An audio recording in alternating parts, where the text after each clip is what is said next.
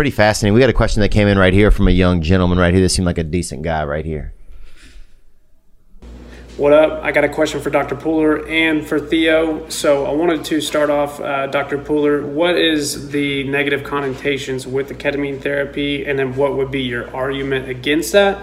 Um, Theo, what was your favorite thing about ketamine therapy versus regular therapy? Gang, gang. Gang bang. Um, that's a good question. What you got, doctor? Um, so the the negative connotations. I I think the the societal thing is there's sort of a societal sort of frown against like psychedelics in general, mm-hmm. and you know it got started back probably with like the hippies and LSD, and so you kind of get this blanket oh, this is that psychedelic hippie trippy stuff, and and so it, it can marginalize its actual utility right. as a, a real medical therapy. And there's an organization um, called MAPS that that is dedicated to doing high quality research to counterbalance that notion that this is like you know step into my van type stuff and yeah. and uh, and to make it legitimate and the proper studies and the proper funding from you know, like the DoD and things like that, because they want it to be as legitimate as possible.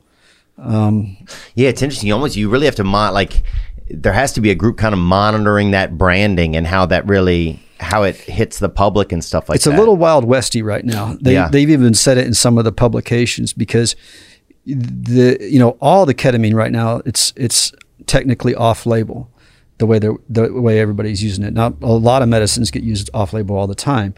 So um, is that a problem? No, but but it it needs to be looked at down the road because you know it's like those Saturday Night skits in the '80s where you know you go to your doctor and you get a, hey doc, I got a I got a I got a you know my, my pinky hurts. You go, oh, here's a prescription for some weed. Oh yeah. You know, remember those skits that that were like that? And it's like you gotta you gotta be careful you don't have the slippery slope because I get I get um, mailings from places they want to ship me um like ketamine lozenges and stuff, and Damn. that's that's not gonna that's not gonna go well. Yeah, I don't. I I, I had six infusions like you're talking about, like you like you mentioned, is probably the pro, probably protocol, not protocol, but it's popular. The, it's the best. No, it's the best. That's the research. Uh, okay. Uh, that's the research. Um, that is what they ferreted out in the research was the most legitimate and best way to proceed is is what you did. And after four, I felt good after four. The last two, I felt a little. It got a little Griswoldy. You know, I felt like I was on a you know, it felt like I was uh, just on a kind of a gnarly vacation. You know, it's like I don't really know if I needed the last two or, or maybe I did. I don't know. I just, I think at that point I started to think, I, I wish I had a better game plan going into this so I could use it to the best of my ability. I didn't know if I was using it to the best of my ability. The therapist was saying, um, and it was a great, it was a great place and everything, but he was saying that it work, it'll work kind of no matter what.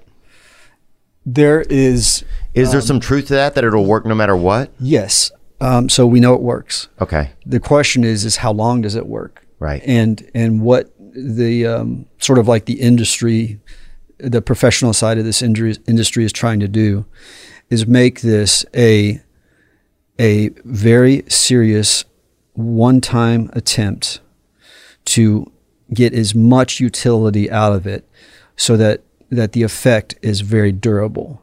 And that's why you got to right. do all the side work with it. And that's why you want really, really